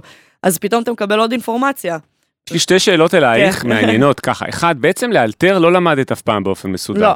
תדעי לך שבזה, זה קשור גם למשהו שכמו שאמרתי בהתחלה, גם לקרוא כזה- צ'ארטים, אני לימדתי את עצמי. זהו, זה כזה עובר כחוט השני, השני בין הרבה אורחים בפודקאסט, שמה שהם עושים היום, זה לא מה שהם למדו. את מבינה מה אני אומר? את כן. למדת להיות שלנית קלאסית, הבנת באיזשהו שלב בקריירה שאת עושה פיבוט כזה. אמ, יש עוד כמה כאלה אה, שהתארחו בפודקאסט, שגם, נגיד, למדו להיות מוזיקאים, ואז הפכו להיות מתכנתים, לימדו את עצמם, כן. או למדו מוזיקה, ואז הפכו להיות יזמות. זהו, באלתור, ודווקא אבל- את התחום הזה הם לא למדו, זהו, ואילתור לא באלתור למדת. ב- ב- ב- בעולם הקלאסי זה משהו שהוא לא מובן מאליו, כי לרוב תבוא לנגן קלאסי, תגיד לו לנ- נכון, הוא לא לנגן את לאלתר. האלתר, הוא... הוא ייבהל. הוא ייבהל, כי אנחנו מבוססים על תווים. עכשיו, אני, שוב, מחזירה אותך להתחלה, שבגיל 12 שמעתי יצירה והוצאתי Mm. אותה, ואגב, גם הייתי מתעמדת בגלל שלהורים שלי יש אה, המון תקליטים בבית, שוב, בית מוזיקלי לכל דבר, ו- וקסטות, כן, כן, גם קסטות. ומלא, זה, אז אני גדלתי כאילו במלא מוזיקה, ואני זוכרת שהייתי מתאמנת נגיד לתזמורות, הצורה שנגיד הייתי מתאמנת, הייתי יושבת עם התווים, מסמנת, כאילו שמה את, ה, את הקונצ'רטו, את הסימפוניה, מה שזה לא יהיה, שמה פליי, אם זה, הדיסקמן או ה- זה מה שזה לא יהיה, או המערכת הפטיפון, שמה פליי, שומעת, עוברת עם העיניים, מסמנת איפה הקטעים, אתה יודע, הקריטיים, יושבת על זה רגע עצבועים או מה שצריך להיות, וככה כאילו מריצה את זה ביחד, כדי שאני לא רק אשמע מה אני מנגנת. זה לא מעניין אותי, עושים. זה מעניין אותי בדיוק. יפה. זה, זה באימונים שלי לפחות, כי, כי אני יודעת, גדלתי על תווים, מן הסתם, אנחנו, זה, זה, זה כבר מושתת. אבל, אבל המקום הזה של השמיעה של המעבר, שזה גם מה שעוזר אחר כך באלתור, בין היתר, זה לא רק להקשיב רק לעצמך איך אתה מנגן, זה להקשיב למה שקורה מסביב. שזה מאוד חשוב, כי יש, יפה. יש הרבה נגנים שיודעים לנגן חבל על הזמן, אבל לא יודעים להקשיב לה מסביב. וזה באסה. ו- וזה בדיוק ככה הייתי כאילו מתכוננת ב- בעולם הקלאסי של תמיד להקשיב, ואז פתאום אני אומרת, וואו, פה יש איזה ליין יפה של קרן יער, איזה מדהים זה, ואז זה עובר פתאום נגיד לצ'לו. בטהובן שביעית, או כל מיני כאלה, אתה יודע, כאילו, אה, זהו, צ'קובסקי חמישית, או כל מיני כאילו יציאות שאתה אומר כזה של, וואו, איזה מדהים כאילו פה, איזה מדהים שם, ו- וזה כזה, איזה דברים מדהימים קורים במוזיקה, ואתה לא רק מתרכז בעכשיו ללמוד תפקיד, ללמוד תווים, והראש הזה של הקלאסי המרובע הזה של, לא, אתה פותח את האוזניים לעוד משהו. Okay. אוקיי. שזה גם עוזר מן הסתם אחר כך ול... עם השנים. לאלתר ולנגן עם בדיוק. הרכבים, יפה. זה, זה ממש ככה, של הלפתוח, של הלא רק להקשיב לעצמך, להקשיב למה שקורה מסביב. יפה. קארין, כמה שאלות אחרונות, אנחנו כן. כבר כמעט שעה והיינו יכולים לדבר פה איזה חמש שעות, אני חושב, נכון? כן. אז רגע, אמ, אחד, שאלה אחת זה בעצם אה, מעניין, ואני חושב שזה גם נורא יעניין אנשים, אז היום את אה, מופיעה עם המון להקות והרכבים ומקליטה כן. גם. איך היום יום עצמו נראה מבחינת האימון או הלימוד של הכלי? כלומר, האם את לדוגמה עושה סולמות mm-hmm. בכלי עדיין, האם את עושה חימום על הכלי או שאת מנגנת רק את השירים שאת צריכה, איך נראה האימון של המוזיקה אצלך? אז זהו, היום אה, מבחינת המקום שלי, האימון אה, הוא מאוד אה, תלוי, כאילו נגיד את זה ככה, בתור עצמאי, זה לא עבודה שאתה כל יום קם ואתה הולך ואתה מופיע, זה לא עובד ככה, זה כאילו פתאום מעכשיו לעכשיו, צריכים אותי להקלטות. מעכשיו לעכשיו, גם אם זה באמצע הלילה, אומרים לי פתאום, תקשיבי, מחר על הבוקר יש צילומים לתוכנית X. זה, זה קורה, mm-hmm. הדברים האלה. לפעמים גם, אתה יודע, בלת"מים של כאילו מה ו- ומה עושים וכל מיני, שזה, שזה לא פחות מחשוב. אה, ואני בכלל, נגיד, בתור אני, אין לי החלפה כשאני בעמידה ועם החשמלי, מה שאני עושה כאילו, מה שנקרא כקרין, רק כסולנית ולא כתוך, אתה יודע, רביעיית מיתרים אה, או, או שישייה או שמיניה, שאנחנו גם בהפקות ככה. אז אה, זה שונה. אז קרין אף פעם לא חולה בעצם. וקרין אף פעם לא חולה. כמו שאמר פעם מנצח אצלנו צריך... באקדמיה, מורה לניצוח, מנצח לא יכול להיות חולה, אז גם קרין לא יכולה להיות אז חולה. אז זה, זה באמת ככה, עכשיו צריך לדעת שזה משהו שחשוב, אני אומרת את זה בתור וורקוליק, כי אני עם השנים הגעתי למצב שקרסתי והגעתי לבתי חולים, ברמה כזאתי. המערכת שלי קרסה, וזה משהו שאני אומרת שזה גם טיפ אה, לכל מי ששומע מוזיקאים, לא להעמיס על הגוף, להקשיב לגוף, לא משנה עבודה הולכת או לא הולכת, להקשיב לגוף. אתם לא רוצים להגיע לבתי חולים, תאמינו לי, זה לא כיף. ואני למדתי לאזן. שהנה עכשיו היה לי, היה לי, אה, היה, היה לי עדן חסון במנורה, היה לי עדן בן זקן, היה לי אייל גולן בבלומפילד, שרית חדד, היהודים עכשיו, ופתאום כזה, אתה יודע, הכל כזה, כאילו, מלא זמן של כזה, מלא חזרות, וזה המון שעות של חזרות, ואז גם ההופעות, ובלנסים, ותגיעים זה בנורה או זה, או זה, כאילו, זה מלא מלא גם בנוסף, אנרגיה שאתה מוציא מהגוף, לאו דווקא עד שאתה מנגן. כאילו זה כזה. כן. ו- ואני הרגשתי את זה, אני הרגשתי שכשסיימתי כאילו אחרי הזה עם היהודים, הרגשתי שהגוף שלי צריך מנוחה. אז לא נגעתי בצ'לו, לא כי זה, כי ידעתי שאם אני עכשיו אתחיל עוד להתאמן עוד איזה אקסטרה לתת, אני גומרת את הגוף. יפה. זה לדעת ללמוד, יפה, אז, כלומר, אז למדתי לא, לא יפה ללמוד את הגוף, יפה הטיפ הזה, אני חושב כן, שב... של, של לדעת להקשיב לגוף שלך, וזה בסדר, גם אם תפספס עבודה ואתה מרגיש באמת רע, עדיף שתפספס עבודה, מאשר תגיע לעבודה, ואחר כך שיפנו אותך לבית חולים. והיה לי כבר סיטואציה כזאת. וואי וואי. זה לא, זה לא כיף. זה לא כיף, זה לא שווה שום דבר, זה לא, לא, אין פה מה להוכיח, לא להוכיח. זה באמת, כאילו, הבריאות שלנו הכי חשובה, כאילו, לא משנה מה. נכון שזה קשה להתפרנס פה בתור מוזיקאים, אומנים בארץ, אבל שום דבר לא על חשבון הבריאות. זה משהו שחייב, אנשים חייבים להכניס את זה לראש, כי עם כל הלחץ של אם זה לימודים או כל מיני דברים כאלה, ואז אנשים באים ועבודות וזה ובלאגן, שוכחים בכלל כאילו מזה שהם צריכים לטפל בעצמם. אז הבנתי עכשיו בעצם שאת צריכה לעשות פודקאסט משלך, פתאום זה היכה בי, שנקרא המוזיקאי המאוזן או משהו כזה. בלנסינג. שבוא תסביר, בדיוק, על הבלנס הזה, יש תמיד אומרים uh, work-life balance, כן. אבל יש גם uh, work-body balance בהקשר של... Uh... זה ככה, כי תחשוב על זה שאני גם צריכה לשמור על כושר פיזית, זאת אומרת, אני גם צריכה להתאמן על צ'לו וגם להתאמן בבית, אני עושה כל מיני תרגילי קור וכאלה. כי אה, מי שיודע וראה אותי בהופעות, אני ממש משתוללת על במה, זה literally, כאילו, ברמת האם צריך קפיצות או להתקפל אחורה עם הגב, זה, זה, זה מלא דברים של איזון גם עם הכלי, שאני יכולה לזוז, וזה גם שזה לא פוגם בנגינה שלי בסופו של דבר. טוב, כי זה זמן מלא, טוב להזכיר, אני כושר. חושב שמי שלא ראה אותך בהופעות, כן. יש לך גם חשבון אינסטגרם מאוד נכון. פעיל, עם מעל 10K followers, נכון? מעל נכון. 10,000 או 11,000. 11. כן, יכול להיות שכשהפרק יצא זה כבר יהיה יותר. אז אה, הלוואי, מחפשים אה, קרין מרקוביץ' נכון. באינסטגרם, אני אשים קישור גם ב description. אה, טוב, אבל לא נגיע לזה לאיפה ככה, איך- איך מוצאים אותך. ולגבי אימון שאלת אותי, נכון. שזה... אה, היום השגרת אימון שלי זה... אה, קודם כל, אני משתדלת שאם אני במצב שאני לא בימים כזה של לתת לגוף מנוחה, עכשיו, לתת לגוף מנוחה, רק אני אתן פה איזה נקודה, זה לא אומר ש, שכאילו, קודם כל, אם הגוף ממש גמור, זה בסדר גמור יום או יומיים אפילו להיות מרוחים במיטה, בספה, איפה שנוח, זה בסדר, אני אומרת את זה בתור וורקוליק, כאילו פחות חמור ממה שהיה לי, זה בסדר, זה מחרפן את המוח נכון, אבל חייב לדעת להיכנס לסטייט הזה של האיזון של ה...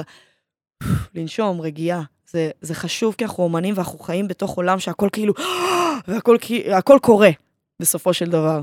וככל שוב שאתה מתקדם במדרגות, הדבר הזה עוד יותר קורה, אז מאוד חשוב תמיד להיות בסנטר. ואז כשאני מתאמנת, אה, אני הולכת, כאילו היום אני בתור קרין מרקוביץ', אני הולכת לפי מה שאני מרגישה. מה זאת אומרת, נגיד, אני באה להתחיל אימון, ולא יודעת, יש לי דיסני בראש.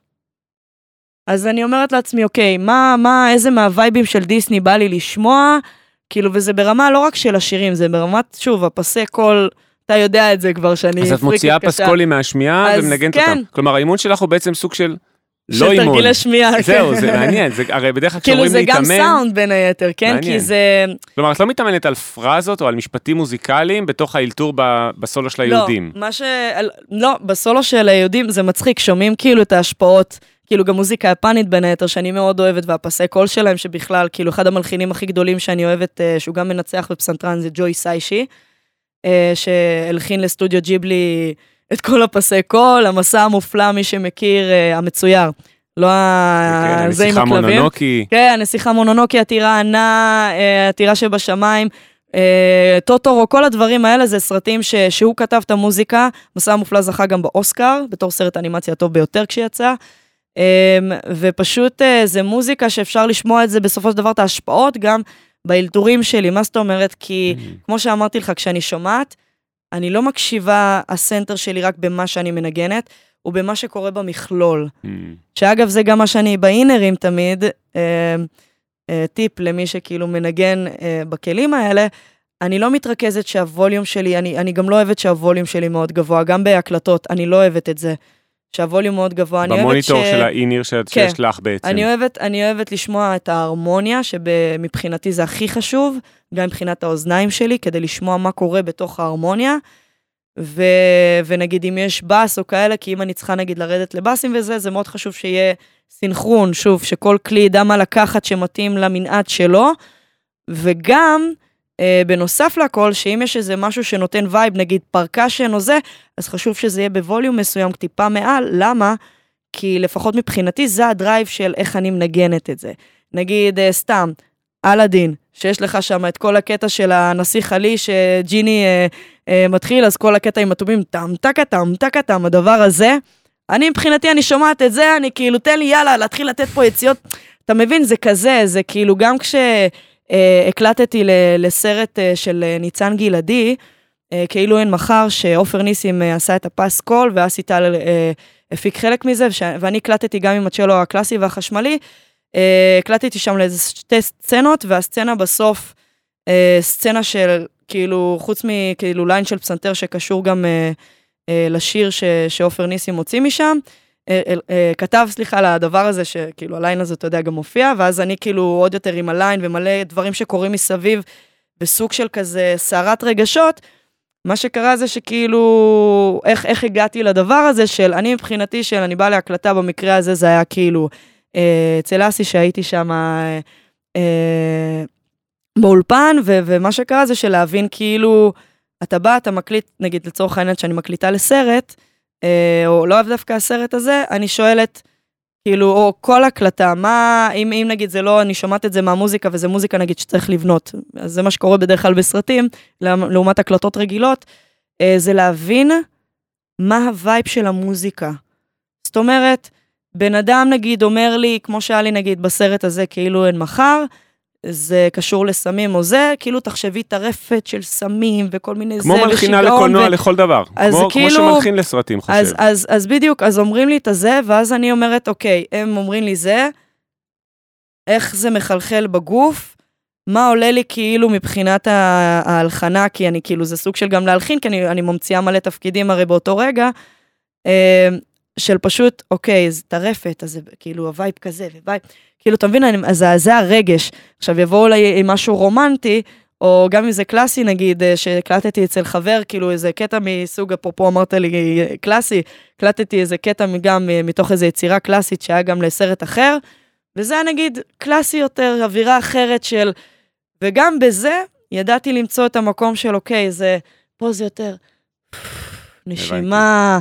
פה יותר, זה ממש לתת לבפנים, כי הרי טכניקה, כולנו יכולים להיות טכניקאים גדולים, מתאמנים, זה ככה, יש כאלה שיותר, יש כאלה שפחות, זה גם קשור ב... כן, גם הכישרון עוזר לזה בין היתר, אבל אני תמיד אומרת, זה הבפנים. כי הבפנים זה מה שמשנה, כי הבפנים אתה מוציא את זה החוצה. זה זה משפט ה- מעולה שאותו אני אגזור לתחילת הפרק, אני תמיד אוהב כזה איזה טיזר ישר, כזה, וואו וואו. יפה כזה של אה, משהו גם אה, כן. חזק ככה וגם אה, כן, מאוד... כי, אה, כי בסופו של דבר זה, זה ה- ה- הבטן, כאילו, אני יפה. אומרת, כמו שאומרים תמיד בקלאסי, השמלץ. כאילו, כל הדבר הזה של, תמיד כשאני שומעת מוזיקה, זה לא מעניין אותי הטכניקה, בן אדם יכול לנגן הכי מהר שיש, כל כן. הכבוד.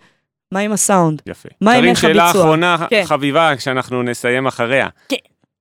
מה החלום שלך לעוד חמש שנים? איפה את רואה את אה, קרין לבנות אימפריה, מרקוביץ'? הכי קל. איפה את רואה את קרין מרקוביץ' עוד בחו"ל חמש בונה שנים? אימפריה ו- וכובשת את העולם, לגמרי. אימפריה מה? אימפריה פיזית כמו הצטקים? אני לא מבין. לא, אימפריה של, אה, כאילו קרין מרקוביץ', של אה, Mm. לחתום ב- באחת החברות הגדולות, אה, ולהיות אה, טאלנט ולא, אה, כאילו להפסיק לנהל את עצמי, כן, זה, איפשהו מתיש, כי זה כל הזמן אה, אה, לנגנים העצמאי, העצמאיים פה, שתדעו, זה לא קל להתמודד מול חברות, אה, חברות תקליטים, שהאומנים שאתם עובדים איתם, אה, מייצגות, כי בסופו של דבר זה לנהל את עצמך וזה זה לא קל וצריך לדעת איך ומה ומה צריך וכל מיני כאלה. אה, ו- ו- וזה אחד הדברים שאני רוצה להפסיק להתעסק איתם. לגור בחו"ל, להיות עם לגור management. בחו"ל, להיות עם management, להיות uh, ברמה, טוב, יש לי תכנונים עסקיים שאני לא יכולה לשתף פה, אתה כבר יודע זה, אבל uh, כי זה כבר מה שנקרא סודות מקצוע קצת יותר uh, אישי, אבל לגמרי, כי אני עושה, יש לי פרויקט כאילו של אנימה gaming, כי אני גיקית, שאני עובדת עליו, עם ארז כספי, שהוא חבר ושותף, והבעלים של אולפני הברדו, uh, ובאמת, כאילו, זה פשוט, לא יודעת, uh, אמרתי, אין, אין גבולות, מקסימום תצליחי, ואני תמיד, אני כבר ראיתי את העולם הזה, מה שנקרא, אני מגיל קטן חוויתי את הטיסות ואת הבמות הגדולות, ופשוט בא לי שזה יהיה אני בפרונט, בא לי שזה יהיה קארין, שיגידו, אה, כמו שעומר אדם אמר, תודה רבה לקארין מרקוביץ', כאילו בפארק הירקון, זה כזה, זה כאילו, זה אני, אני לא עוד, לקחתי את הכלי הזה באמת למקום של סולו, שזה לא עוד נגן תזמורת, או כאילו להופיע כל הזמן רק עם אומנים וזה, זה באמת אני, ומביאים אותי להתארח, ומלפני הקורונה התארחתי גם עם סינרגיה, הייתי איתם בברבי, כאילו, זה כזה. פתחתי תצוגת אופנה של דלתא, כאילו מול החברה, וכאילו זה ממש ככה של לבוא ולדעת למצוא את, ה, את הייחודיות שלך, את מה שאתה באמת טוב בו, ומה שזה, ואם יש לך אנשים שאתה מן הסתם, כאילו, דומה קצת ה-view או משהו ב vision למה שאתה רוצה לעשות, לא להתבייש לפנות אליהם, אנחנו בני אדם, ושוב זה חוזר למקום, תשים לב, של קודם כל להיות בן אדם, יפה. כל הזמן.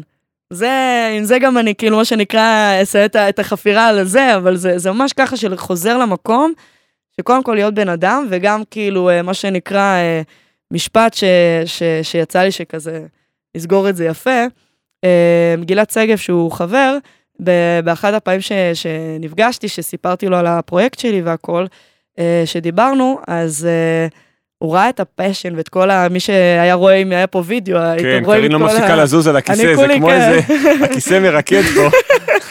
הם כולי כזה ב... "אה", אז תחשבו מה זה על במה. אני רק כזה, תנו לי לעמוד, תנו לי להשתולל. אז... אה, במבה נעשה את הפרק הבא איתך בעמידה, שתרגישי וואי, יותר כן, נוחה לזוז. כזה קפיצות וזה, מאחורי הקלעים כזה. אז אה, זהו, אז גלעד אמר לי, אה, איך הוא אמר לי את זה? קרינו שהשמיים הם הגבול בשבילך. אתה יודע. מה עניתי לו? הם רק תחנת מעבר. הופה. זה המשפט שלי. זה המשפט לסיכום הפרק. יאללה, קרין מרקוביץ', המון המון תודה, היה פרק מהמם. היה כיף. היה פרק מהמם, אני חושב שהוא נתן המון, אה, המון ערך וידע וגם סיפור אישי אה, מאוד מעניין ומעורר השראה. אה, אני לקחתי מזה מלא דברים. אחד הדברים שאני חושב שעבר אה, מאוד חזק גם באודיו, אמנם בווידאו היה עובר כל התנועות כן. והריקודים, אבל אה, זה בסדר.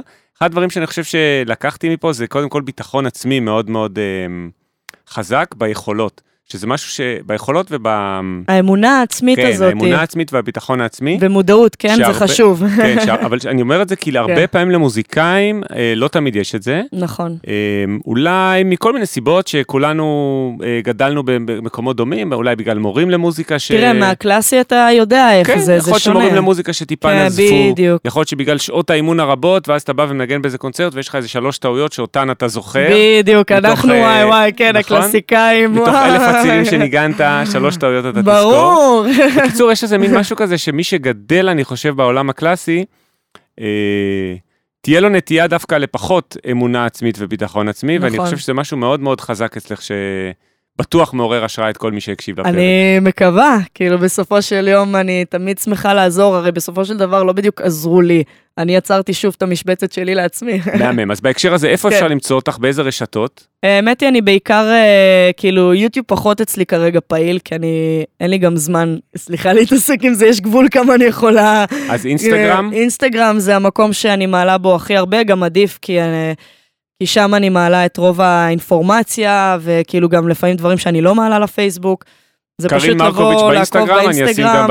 אפשר לראות, כן, אפשר לראות ישר כאילו את האומנים שאני מופיעה איתם, מה אני עושה, אה, כאילו גם עם הקלאסי, גם עם החשמלי, אם יש אה, קשתנים שרוצים להתייעץ איתי על דברים באהבה, מוזמנים לשלוח באינסטגרם הודעה, אה, כי לפעמים מתייעצים איתי, כן. מדהים. אה, שזה, אתה יודע, זה מבחינתי לתת עזרה לאנשים, כאילו, ש, שרוצים להבין את זה יותר, ו- ואיך, נגיד, אה, כאלה שרוצים לבנות לעצמם גם, אתה יודע, את הסאונד שלהם, או כל מיני כאלה, ולי לא היה את האנשים שעשו את זה. אתה מבין? כאילו, כי אצלי רק קיבלתי על הראש כזה של חלטוריסטית, או כל מיני כאלה, ועד היום כזה, בסדר. אה, איך אומרים, זה עובר ושידברו, כמו שטיילור סוויפט אומרת, haters gonna hate, and I'm just gonna shake. עוד משפט מעולה לסיכום. אז אני אגיד המון תודה לקרין מרקוביץ' על פרק מהמם ממש, שנתן המון השראה, והיה פה מלא בריקודים שלא ראיתם, אבל תדמיינו, בזמן שהקשבתם לפרק, תדמיינו שהכיסא גם רקד.